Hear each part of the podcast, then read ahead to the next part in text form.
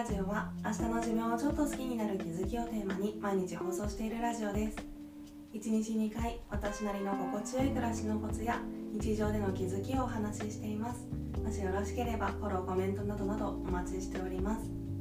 ということで今回は一人時間の捻出方法っていうテーマでお話したいと思います。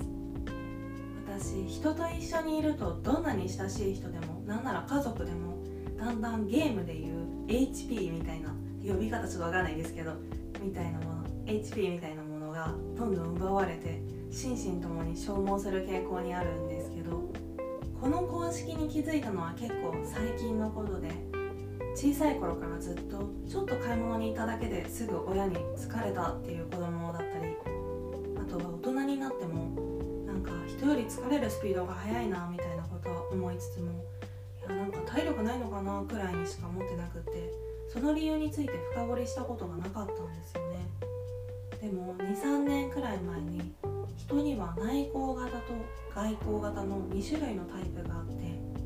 そのうち内向型の人は人と一緒にいると体力を持っていかれて逆に1人の時間でエネルギーをチャージするらしいっていうことを知ったりとかあとは繊細さん HSP っていう生まれつきそういうのに敏感な人が一定数存在するらしいっていうことを聞いたりしてあ私が人と一緒にいると疲れる理由ってこれかもしれないって思ったりしてそれならもう無理やり直そうとしたって無理だしうまくストレスを回避する方法を考えようって思うようになったんですよね。ということで前置きが長くなりましたが人と一緒にいることによって消耗したエネルギーをチャージするために私が意識して取るようにしている一人時間の捻出方法を3つご紹介したいと思います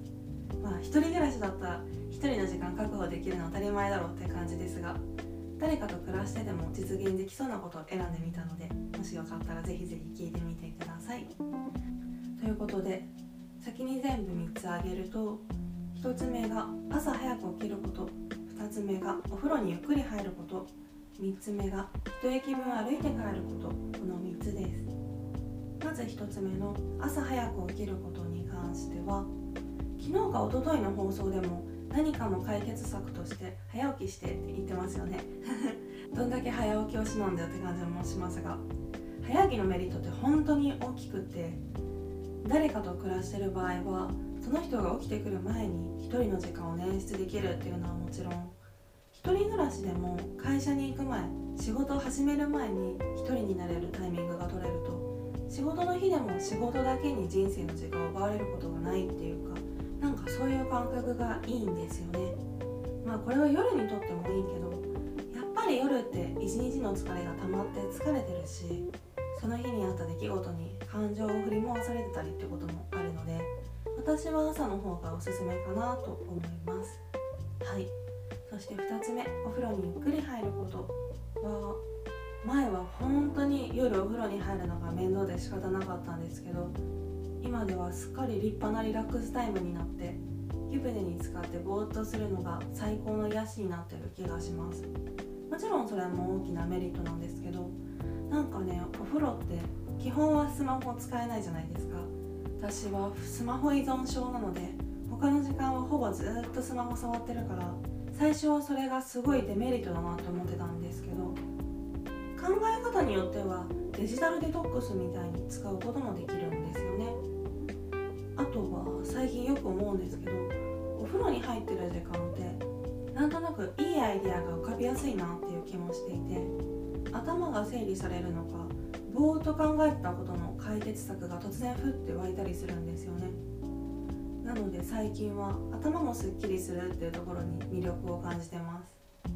ユニットバスでも頑張ればお湯張れると思うのでもしよかったら試してみてください。そして3つ目一駅分歩いて帰ること。は毎日じゃなくって気が向いた時限定なんですけど最近寒いしね。なんか今日はモヤモヤするなーって時は一駅分歩いて家に帰るようにしてます。まあほぼ仕事帰りなんですけど